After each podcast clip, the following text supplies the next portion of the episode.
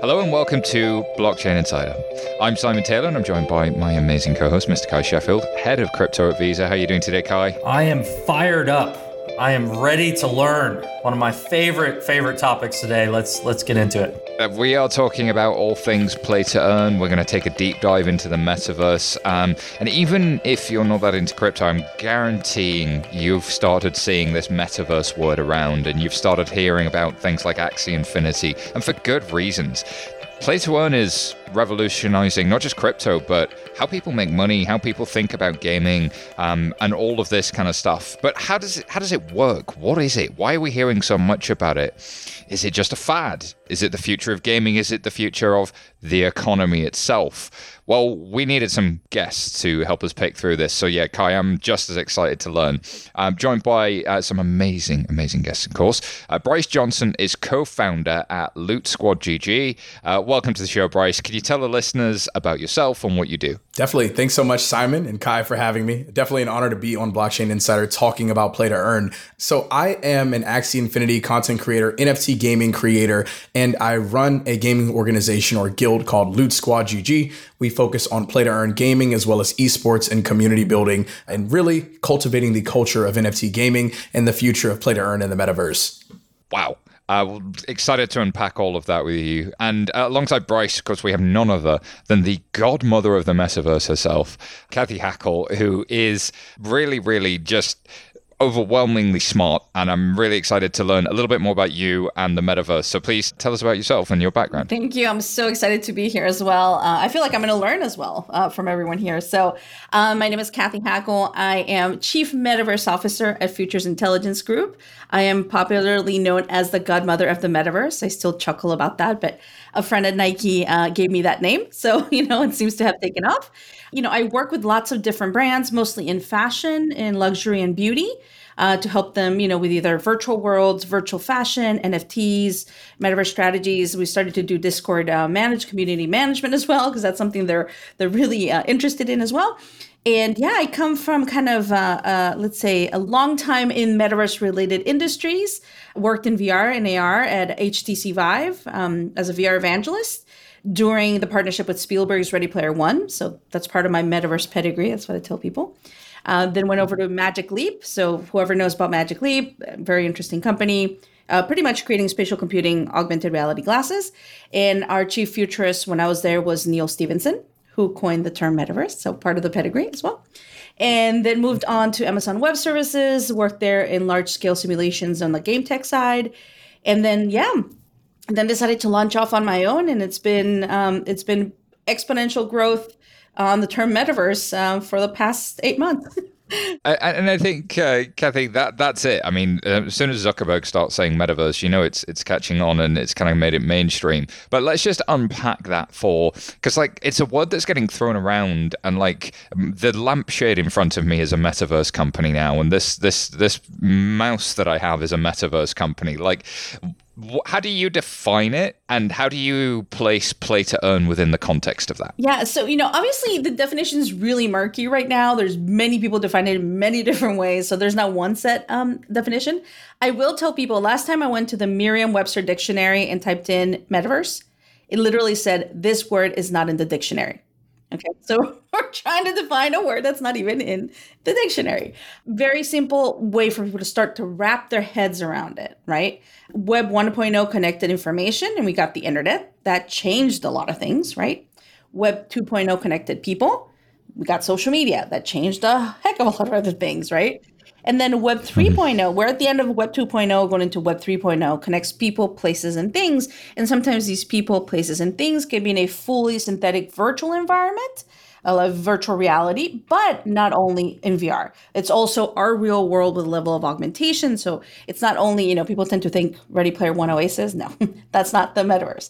So in this Web three point oh world we're going into, there's something called the metaverse, which is the the successor of of the, you know, of today's mobile internet. It's convergence of physical and digital. Um, easiest way for people to kind of just try to wrap their heads around it. It's your digital lifestyle catching up to your physical lives. Like in very simple, you know, terms, if you want to explain it to your grandparents or something, right? something like that for them to grasp their, grasp their, their heads around it. And it's enabled, it's it's not one technology and it's not one company. It's enabled by many different technologies, right? A R and V R are an entry point. There's obviously blockchain and N F Ts, which are a huge component of digital ownership, of digital assets. So that's kind of where where this, you know, the concept of play to earn comes into play, right? And I can definitely talk a little bit further about the things I'm seeing in the fashion world related to that. That's exciting, Cathy. I want to throw it to Bryce, though, and then maybe pick up Play to Earn and tell us like your journey into Play to Earn as well. I think it might be quite a, a, allowing people to access what that is. Yeah. So previously, before I jumped into this space, I feel like a guppy, a little baby who's still kind of finding its way. I started out in crypto uh, back in April of this year. Uh, formerly, I was a software engineer, but I was driving home and I was listening to a podcast and found this game called Axie Infinity. And I got to plug the guy, Andrew Steinwald at Sefermion. He's one of the uh, people who are building like metaverse hedge funds and getting into N F Ts and, and investing there. But he was talking about this game called Axie Infinity. So I go home, I'm like, okay, so it's like Pokemon, but you know, you battle against other trainers and you earn actual income in the form of their in-game currency. That's also a cryptocurrency that can be traded, you know, on, on different exchanges and things of that sort. So I was like, wow, this is insane. And then once I realized in a lot of these developing nations, people are living and playing in the metaverse and earning four or five times the income in a couple of hours from which they would earn previously. It would take, you know, days, months, years to build. It seemed like the most exceptional idea ever. And seeing that from where it was in April and now taking off, it almost feels like we are still so early into the space to where we don't really know where this could go, but the future of jobs, work, and play will all live in the metaverse in some way, shape, or form. And I think both myself and Cathy uh, can attest to that from what we're seeing so far. So, Bryce, my understanding is you had somewhat of a background, you know, being a gamer and a content creator. Can you contextualize, like, when you came across Axie Infinity, how did that compare to other games that you'd played? You know, was it as fun? You know, how was it different, you know, when you, you immediately started playing it? Yeah. So when I first got started, to be completely honest, I think there was about forty thousand daily active users. And I went on Twitch. I was looking for a way to learn more information about the game because, you know, barrier to entry is seven hundred dollars, eight hundred dollars. And the first time I entered, I bought these Axies, and the ones I bought were actually very horrible to use in the arena. So I wasn't earning that much money, and I had no clue. There weren't any docs or any great kind of operational information in terms of what you should be buying. The content scene hadn't been cultivated to that point. So I realized this and I was like, hey, you know, why don't I just start streaming on Twitch and seeing where things go? And over the course of like three, four months, I went from averaging like no Twitch viewers to like over three, four thousand per stream, just streaming Axie Infinity. But the game is super intuitive. And I think where it currently is, is like the battling system works on a card-based strategy where it's like, you know, you're playing cards, very similar to like if you were to play like a strategy game, like a chess or something. But the true value and where I saw Axie going was these different creator economies and these metaverse communities that were being built on top of the Axie uh, infrastructure. For example, a lot of people don't realize that Twitter, in a sense, is like the gateway to the metaverse, in my opinion. And that's the place where, you know, I'm able to interact with so many people and learn and grow and cultivate an Axie audience. And this is what other Axie creators are doing in general. And then you see the meteoric like rise of how Axie has gone over the last couple of months to, you know, one million and now pushing two million daily active and a, you know, one hundred fifty-two million dollars uh, round that they just closed out. And it's like, it's because the community backing behind the game is so strong that people are willing to stay solid on Axie, regardless of what the floor price of an Axie would look like. It's very different than traditional N F T communities. And I think the future of metaverse communities relies heavily on community builders to very much ingrain this approach of long-standing impact and also longevity. And Cathy, that's probably not dissimilar to some of the big video game franchises we've sort of seen around Fortnite and Roblox, but there are some crucial differences. Yeah, there definitely are. I mean, with with play to earn, with, you know, these are, let's say, open ecosystems of sorts, right? They're not walled gardens like, you know, with Roblox right now. If you go into Roblox and you buy an item like my kids do all the time, you know, they can't really take it to Fortnite or to a different game. There's no value in it, right? So what what do these decentralized uh, opportunities and games allow us to do is eventually, you know, create some type of portability in between different games. So I do a lot of work with a company called Upland, which is a another uh, play to earn game, right? And what I'm seeing there is really interesting in, in like the in the players' behavior and kind of what they're what they're starting to do, what they're starting to, you know, right now you buy virtual real estate, but soon enough you'll be able to kind of build on that and, and, and set up services. They're starting to sell, you know, different things called Upland Legits, which are different types of N F Ts. So I do want to kind of highlight something that, that Bryce mentioned, which is community, right? Whenever I talk to any of the companies I work with, I say community and authenticity in the metaverse are kings. In, in this Web three point oh world that we're heading into, the ad revenue models of the past, right? The way that Facebook became what Facebook is, and, and, and you know, a lot of a lot, a lot of these companies on ad revenue models, those will probably not work in Web three point oh, right? It, it's almost like we're facing a, a bit of a change here in the age of extraction. You know, over Web two point oh is a lot of extraction of data. You were data was taken from you, you know, you got an app for free or something. But now in this Web three point oh, instead of the age of extraction, it's we're actually able to own. Right, we're actually able to own who we are as a player. We're able to, you know, make a profit and, and play to earn, exactly, and kind of make a living, like Bryce was saying. And and I think that that is a huge sea change. And you know, most of the brands that I work with are, are really, in some ways, not prepared for kind of this transition from the days of Mad Men and Madison Avenue to no, it is community driven, and you've got to be active in the community authentically in order to be taken seriously, in order to be relevant in Web three point oh. I think that just fundamentally changes, yeah, corporate advertising, corporate comms, and the nature of what it means to be a brand in the metaverse age, in the Web three point oh age. And authenticity is this word that uh, we keep coming back to, Bryce. And what do you think it is about Axie that just has driven authenticity? And, you know, do people actually enjoy playing the game? Like, is it is it is it fun on some level? Yeah, I definitely think the game is, is fun at a, a certain extent, but then there's also the portion of the game where it's like, it's fun up until a point, and it becomes more fun when your favorite creators are also playing it and making it fun. I think that's like the concept with almost pretty much every game. Like, for example, I could go play Fortnite or some other game, and I might have fun for a little bit when I'm playing by myself, but it's when you see yourself playing with others and interacting with, you know, your favorite streamers. Like, for example, I was a big fan of Ninja and Fortnite, so anytime Ninja would try some new build or something, like, I would go do it, and I feel like, you know, I'm a little bit more connected with Ninja through the actual in-game experience. So when I'm streaming and people see me try out different axes and different builds and do these weird, crazy reactions to some of the, you know, the events that are happening in the battles, that's where the true fun and the experience and the stickiness of the community comes from. I think it's much deeper than just the game being turn-based or card-based, but more so the actual interaction with the community, the streamers, and how it impacts like the long-term game flow. In the current state, I think Axie is fun, but there are moments where, you know, you do get a little bit kind of drained out from just the traditional card structure. And what the team is kind of doing in the future is they do plan on releasing a full M M O R T S real-time strategy game that's going to come out sometime next year called The Land Game, and that is going to probably revolutionize uh, a different spectrum in terms of Axie content that you're currently seeing. But people are having fun, people are enjoying it. I stream it every day, I have a lot of fun doing so. And you know, there's always going to be this kind of elephant in the room of, oh, is this, how is this different than traditional gaming? Is the entertainment value there? Is, are people playing it because there's money involved? And the answer to all those questions are is yes. You know, people are playing it because there's money involved. People are also playing it because it's fun and entertaining. I mean, if I didn't think it was fun or entertaining, I probably wouldn't stream it. But that would be my abridged long form answer to that question. No, and I love that answer. Um, but also, like, Cathy, you're probably aware, and, and I keep bumping into, you know, people are, serious game studios on the incumbent side, but also startups are building in Unreal Engine and Unity Engine, Unreal five, like, really the stuff that's coming eighteen months out could start to look very, very different. And how do how do we think about what that could mean, Cathy? Well, yeah, I think, you know, once you once you start building on these game engines, and especially Unreal, the capacity to be able to do, you know, things that are just visually stunning, right? And they also have the MetaHuman engine, right? You know, and think about the N P Cs that are going to be able to be part of the, these games. I think it, it's quite interesting. But, you know, I have a lot of conversations with people in the gaming community. And it's interesting because I have on this side the conversations of people that are all in on play to earn, right? And I tend to be all in on play to earn.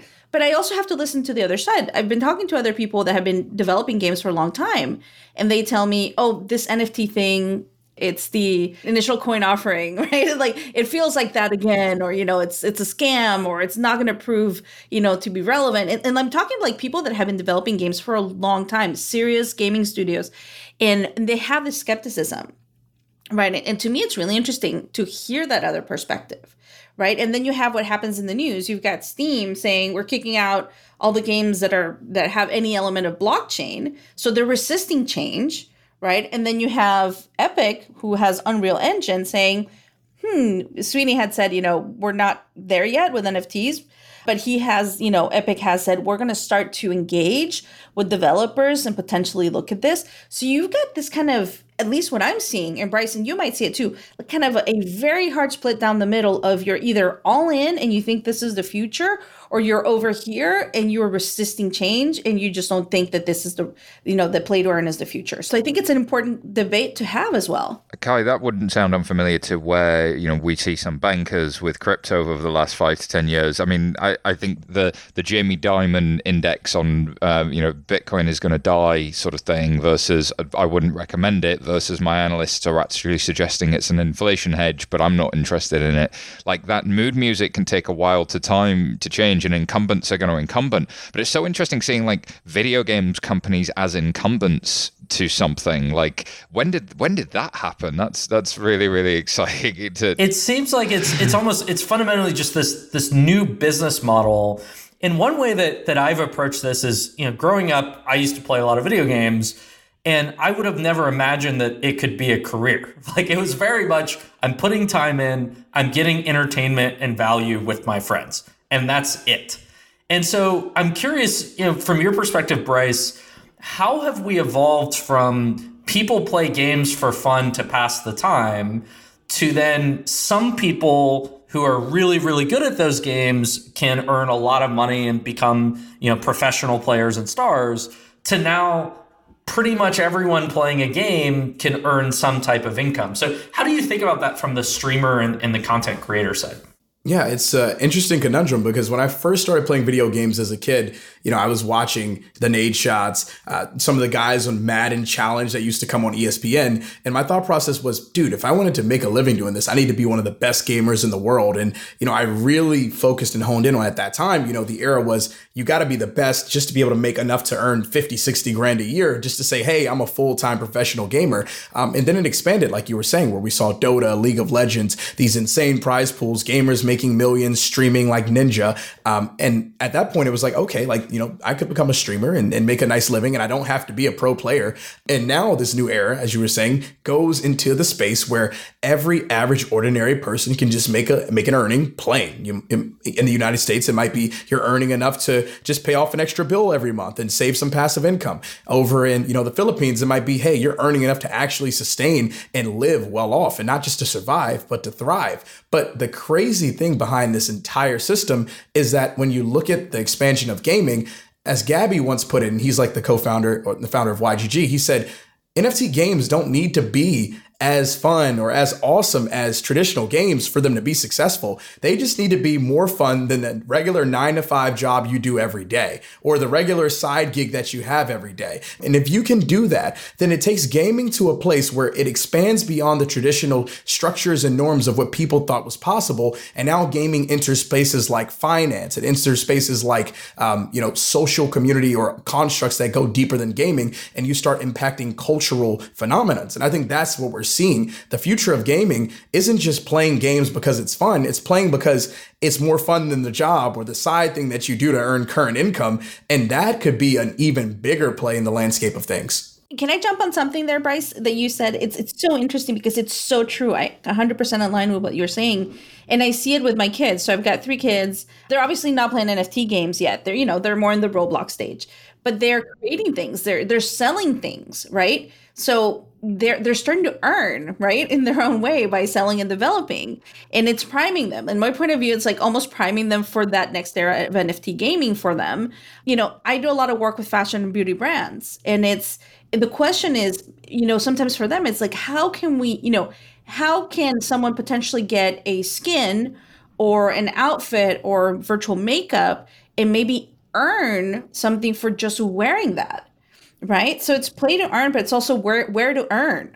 Right. That's one of the concepts and one of the things that we're starting to think through is like, what does that look like? Right. If I am a big Gucci fan and I start wearing Gucci inside these games, you know, what what does that mean? How do I how does loyalty go from there? So it is play to earn. But I think that there's obviously something bigger happening, digital ownership of digital assets, but exactly that level of of engaging your community in a totally different level, and, you know, even thinking about, you know, where to earn in some of these games. And it's thinking about marketing budget in a completely different way. And it's thinking about um, transactions and payments. Like I dare bring it back to fintech for a second, but like, if you were to think about how does that how does that money move, how's that person receiving it, how are they trading it, and like all of that kind of stuff, there's there's so much happening behind the scenes. Um, but but I want to double down on something for a second, Bryce. Like, there's always uh, like if work becomes play. There was something that um, Lex Sokolin from Consensus said on our, our last podcast, which is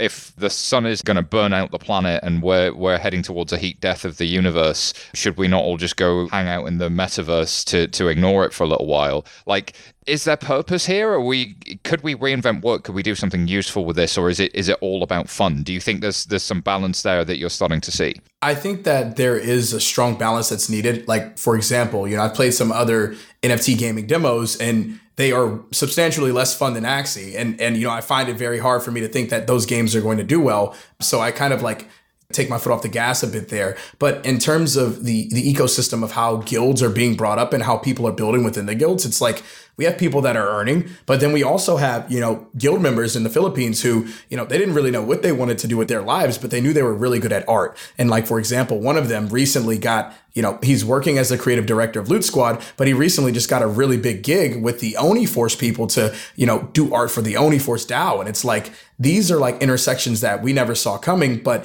could the future of work and play just be working in spaces, whether it's gaming or just, you know, community related metaverse activities that just allow us to be who we truly are supposed to be?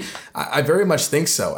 Because, you know, at the end of the day, most people, their ideology isn't, yo, I need to make as much money as I need in the world. It's how do I make enough money to sustain the lifestyle that I need and continue to fulfill my passions? And if you can do that, you can live a very fulfilled life, whether, I mean, maybe your passions are you need a, you need to make a million a year or two mil, or Or maybe it's, hey, I'm cool on fifty or sixty K a year. But I definitely think the intersection of of gaming, work, play, and just overall fun that's throughout the metaverse is going to be uh, the future of work and play. And I know Cathy could probably expand on that as she is the queen of the metaverse in general. uh, you know, I was having a conversation with uh, Tommaso Di Bartoli. He teaches at Berkeley. And he said something to me really interesting. He said, look, for centuries, humans, like the human humans have been, you know, work has been hard. Has been like physical labor. It's been really hard. Work means something hard and you're tired and, you know, physical.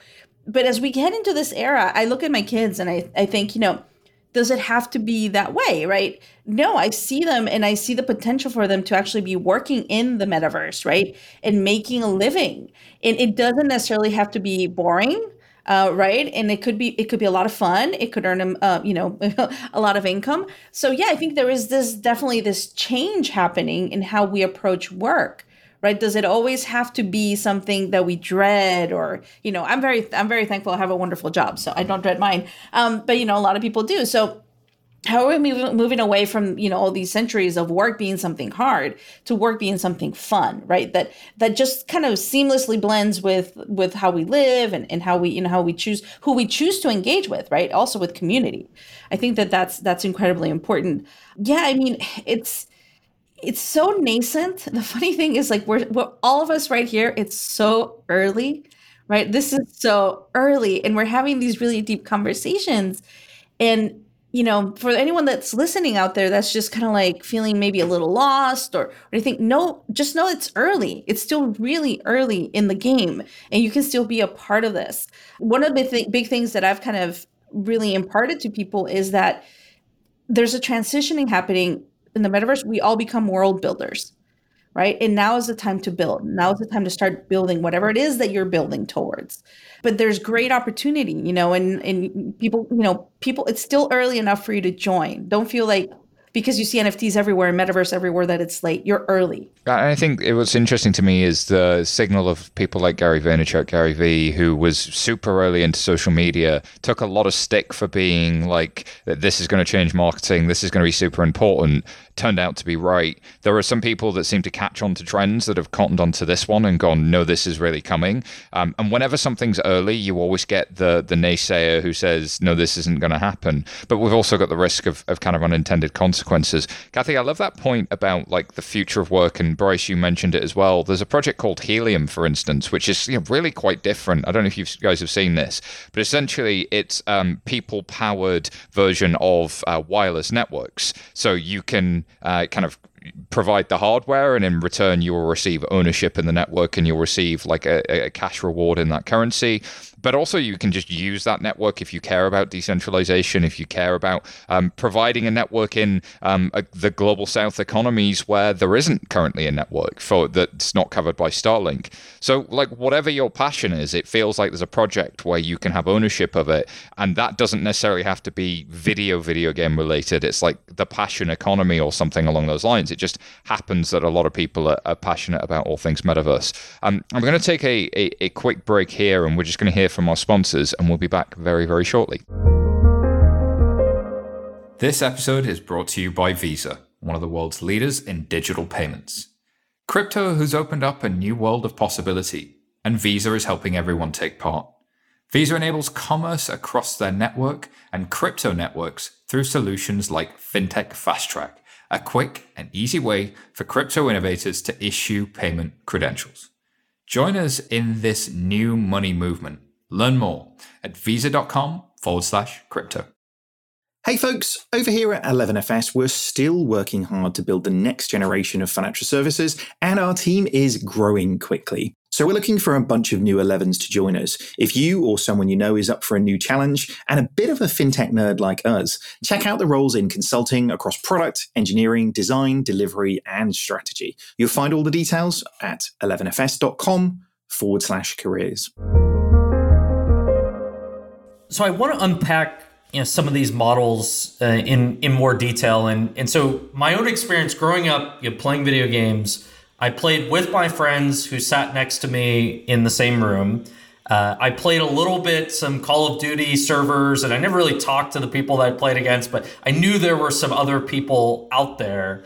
And that was about it. And now we have this concept of a scholarship program and these teams and these guilds. And so how are gamers being organized within the play-to-earn ecosystem? And, and Bryce, you know, tell us more about kind of what is Loot Squad in this, you know, concept of a scholarship program, and how does it actually work? Totally. So at the very base, and I want to kind of start off at a low level for anyone who might be listening and has, you know, lack of experience with play to earn and N F T gaming. Um, scholarshiping is in a sense like N F T asset lending uh, to individuals to use and leverage in these games to farm or earn cryptocurrency uh, that's provided by the game as you have like proof of work. So as someone plays, puts more time into the game, you need certain assets to be able to do that. And once you do that, you can earn uh, based on playing with those assets. Now, in the equivalent to the I R L or the real world strategy of like, if this was like legitimate in real, like outside terms, we would probably look and say, hey, Kai, let's go together and both go half on buying uh, a Honda Civic, and we'll have our brother like go down the street and he'll drive it for us all week long, you know, and he'll earn some income for driving it. And we might earn a little bit of money on the side just for lending him our car for a couple of hours. Now, that's kind of the concept of how scholarshiping looks in the real world. And in the metaverse, what happens is in Axie Infinity, we lend out these little creatures, these cute, lovable pets called Axies. And, you know, it's very expensive to get started in this game. We're talking, if you wanted to buy a team, you're looking at seven hundred dollars to one thousand dollars. So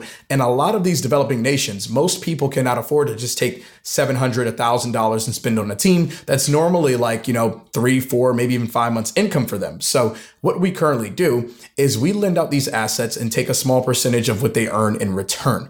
Um, and what that allows us to do is sustain as a guild, because we can lend more of these assets out to, you know, our guild members, and we call it, you know, scholarshiping. And the term behind scholarshiping is once someone plays on our scholarship for Axie Infinity, over time, they save up enough income to be able to buy their own team. And that's where the whole term of graduating scholarships comes from. And then they can just earn as much as they want, one hundred percent under their own guise. And there's really this philanthropic approach to it, because you're allowing and you're empowering someone to be able to play these games and earn an income. It's more so teaching a man how to fish uh, instead of just giving him fish. Um, and I really think that when you look at how scholarships work in the dynamic, you know, people are building large scale companies. For example, Loot Squad, we're closing on a four million dollars raise to extend our scholarship program uh, to places like South America, places like Africa, uh, and really allow people to feel empowered and use games as a platform to create generational wealth for themselves, for their family, and just put themselves in better financial positions overall. So at the very high level, if you're playing Axie Infinity, the way it would go, let's say the Loot Squad lends you three Axies, you go battle Cuy Sheffield in the arena arena, you beat Cuy Sheffield, you earn some S L P, a little percentage of that S L P goes back to the Loot Squad, you keep the majority of it, and you just continue to do this, you know, day in and day out until you earn enough to get your own team. You get your own team, then you play one hundred percent under your own guys. You can still be in the Loot Squad at that point uh, and be a community member, but you know, that is the whole idea behind scholarshiping. Super, super interesting. And so it's almost like on, on one hand, you have people all across the world who have time and they're excited, they want to play a game, but they don't have the capital, you know, for the upfront cost of the assets that are needed. And then you have other people who may have the capital and they can purchase these assets, but they don't have the time to play the game or they don't have the skill to play the game. So it's almost like it's a a new, you know, global marketplace that's emerging between developed economies and emerging economies. So Cathy, how do you think about this in the context of the future of work? Is this a new form of globalization where people are coming together through games, providing capital and providing labor? Definitely. I definitely see that in just, you know, hearing Bryce talk. I'm like, how can I get involved, right? One of the things I try to do is also like try to put capital behind kind of the things I see that are important, right? So yeah, I mean, I made investments, I'm an angel, I'm an L P at several places, but also like, you know, how can I get more active in one of these ways? So I find that really interesting, Bryce, personally, uh, from my perspective. But yeah, I definitely think there's, obviously this model seems really interesting and, and can impact uh, future opportunities, right? Um, for, for more people to be able to kind of get access and, and profit, you know, inside these games and make a living, right? Yeah, I mean, I'm just I'm just in awe about what, what you're doing, Bryce. This is super interesting. The other element to it that I, I think is important is it's not just the financial piece. It's it's not it it seems like from what I've seen on, on Twitter and, and you know, Bryce is the Axie King on, on Twitter. You know, they don't treat Bryce like a bank where let's go to Bryce and just get Axies. It it almost feels more like a university and a community where you know, there's a team that you root for, you're, you're making friends. And so can you talk more about some of the community elements of what people get joining one of these scholarship programs, even outside of you know the ability to play the game with the assets that scholarship programs provide? Yeah. Um, so at the very high level, and the, probably the most important piece of all of this is just the added addition of community. I hop into Discord calls every night, almost after my streams, and we'll sit in there and have deep heart to hearts, just me and, you know, my different kind of community members and scholars. And for them, they're like, wow, you know, there's this, this guy, he's Bryce, he's super verified and all this stuff. But, you know, we get direct access to him. And, and for a lot of people over there, that's all they really want, a place where they can belong, a place where they can feel valued. And a lot of them express that. They're just like, hey, you know, I felt like my life lacked a level of meaning before joining the Loot Squad. Now I have a future in terms of where I want to go with my life. I have direction. I've met friends who are very much like me and accept me with all my quirks. So at the very high level, community is like the basis of what I preach and what I build off of and empowering others. And then it expands beyond that because it's like, okay, do you want to be a content creator? We have multiple, you know, people in developing nations who've become now pretty sizable streamers, uh, you know, on Twitch and have become Twitch affiliates and are earning Twitch income just from streaming through building, you know, community in the Loot Squad and now having their own followings. We have people who create art. We have people who sing. We do karaoke night. It's really like these metaverse communities are becoming, you know, the new earth. It's becoming the new wave of how people just interact every day. Um, and to be honest, I probably spend ninety percent of my life now in the metaverse, and the other ten is me leaving my basement to go out and do stuff. So uh, it's probably unhealthy to a non-crypto guy or, or someone that, you know, is, isn't into the N F T space as much. This is like the lives of everyone that is in this space. We just truly love what we do. And we spend our time looking at screens and talking to people we haven't met yet with the hopes that we'll meet them one day. But the level of fulfillment people are getting out of that, I think, can't be understated, right? I think if, if you're somebody who's naturally quite outdoorsy, you might hear that and think that sounds horrible, but that's subjective. Like that's one person's opinion of the level of enjoyment that you might get out of, of an experience. And one of the things I find uh, super interesting is is like the book Tribes by Seth Godin. Um, must be two thousand eight he released this. The idea of like whatever you're into, there is a tribe on the internet that's really into that thing. And maybe there was nobody in your city that was really into that, but uh, around the world that there will be people that are just like you. And actually when you find your tribe, tribe, you will build this little society and community around this tribe and feel much more connected to them than you do your your neighbor next door, which sort of feels lonely but also not. And I think that's like humans are changing how they communicate, which is kind of weird but also kind of interesting. I mean, Cathy, how do you, how do you reflect on like that changing nature of community and what it means for commerce and for brands as well? Yeah, I definitely agree with you on, on tribes. I do see these groups like finding each other and just building community. And when you mention like someone outdoorsy, I'm sure that, you know, an R E I or someone like that's already trying to figure out how to N F T experiences that get you access to those outdoor experiences. So um, what I will say, one thing I think is really important for anyone listening to this podcast that is not necessarily a gamer, someone that might be, you know, a, a professional that's not necessarily a gamer, someone in, in brand or marketing, you know, there's different ways to learn. One of the things I'm personally Personally doing that I'm really excited about is I'm partnering with Republic Realm. So for anyone that doesn't know Republic Realm, they're one of the biggest investors in virtual real estate. They're the ones that bought, um, what was that? I think it's nine hundred thousand dollars parcel of land in the Central Land and are setting up Metajaku, which is a shopping district.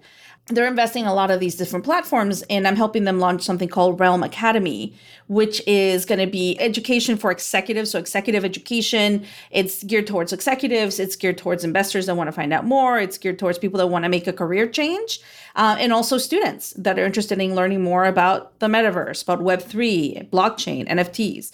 You know, it's a non-technical, so this is not, an, it's non-technical, um, but it is very high level. It's being taught by multi- multidisciplinary faculty. I'm the dean. So I'm very happy about that. And, you know, we've got folks from, you know, from Berkeley and from N Y U and a whole bunch of different, you know, institutions and organizations. So um, so I, I think, you know, to that point, it's it's also changing the way we educate ourselves and we learn.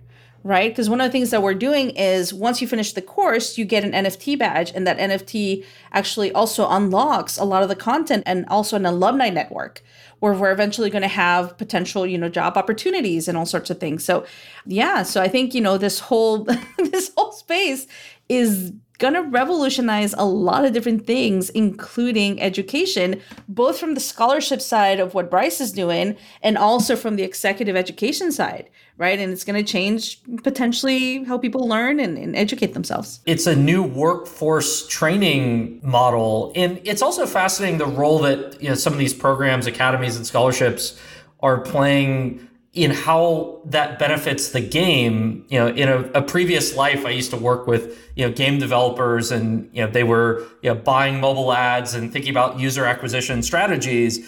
And it was usually the way you learn to play the game is you download the app and there's a short tutorial and that's it. And they're trying to get you through the tutorial, and then they hope that you now know everything about the game and then you can play on your own.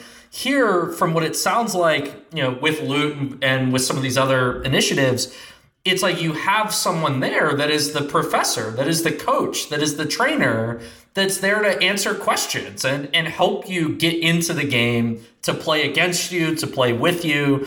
And so that onboarding experience into a game seems to be much more seamless. And then while games can be, you know, hit or miss and one game can go away, if you have this community that is, you know, you could take to different games together, that scholarship program becomes like a the Stanford University for training a certain type of a, a player. And so, Bryce, how do you think about, you know, is Loot Squad just about Axie? Is Loot Squad about any play-to-earn game? And how do you actually go through the process of providing that training and that education so that people are set up for success once they start playing? Yeah, totally. So Loot Squad in general, we're a N F T gaming conglomerate. Like, we focus on all games, not just Axie Infinity and not just, you know, N F T games in general. You know, we're also looking at traditional games because I think the future balance uh, is being able to cross seamlessly across both lines. Like, I really love playing Axie. I also really love playing Valorant as well. So for me, it's like being involved on both sides of the spectrum.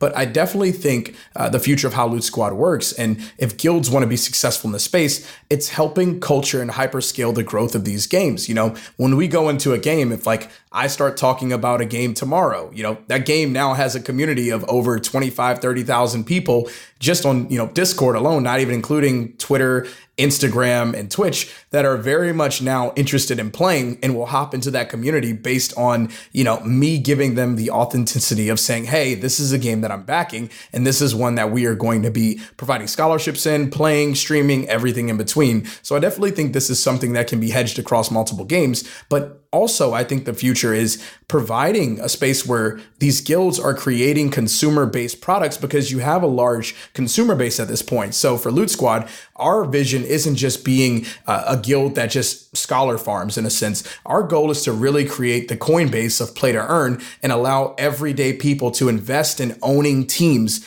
under the Loot Squad brand that they can not only play with together, they can root for, they can play in tournaments, and they can also share with their friends. No different than if you were to play in an intramural league, but at a much higher scale and you owning your own franchise. And, you know, they would, of course, as a beneficiary, earn yield in these games from owning these teams. So ideally, we think that there is a space where you can, we can become uh, an, a game aggregator for N F T games altogether and provide a space where people can invest, earn, and play together uh, as owners under the Loot Squad brand. So that is like our long-term vision in terms of what we're building. And that requires more than just playing Axie Infinity, but maybe in the future it's Axie Infinity, Alluvium, and the Sandbox games. I think the Sandbox is very similar to Roblox, and we're going to see a, a lot of uh, exceptional stuff being built there. So for us, it's like, how do we cultivate the space and provide a level of legitimacy and validity that turns traditional gaming executives into people that say, hey, not only do I need to take play to earn and N F T gaming seriously, I need to jump on the bandwagon and figure out how I can get play to earn and N F T gaming ingrained into our current system and infrastructure of gamers. To add to that, I'm actually, and I'm just going to add this because it's funny, one of the C-level executives that I work with, we literally did a tour of some games. So like, you know, we had like their assistant set up an account and stuff, but then they would meet, they met me in Roblox and they met me here, like we played because they were just like, they, they knew the games, but they've never played them. Right. So, you know, that to me is a big signal that a C-level executive at a brand wants to go and meet with me in these games and play, try to wrap their heads around. We didn't do any any of the N F T ones just yet because he just was getting his feet wet. But um, but yeah, I agree with you. It, it's gonna they're going to have to evolve.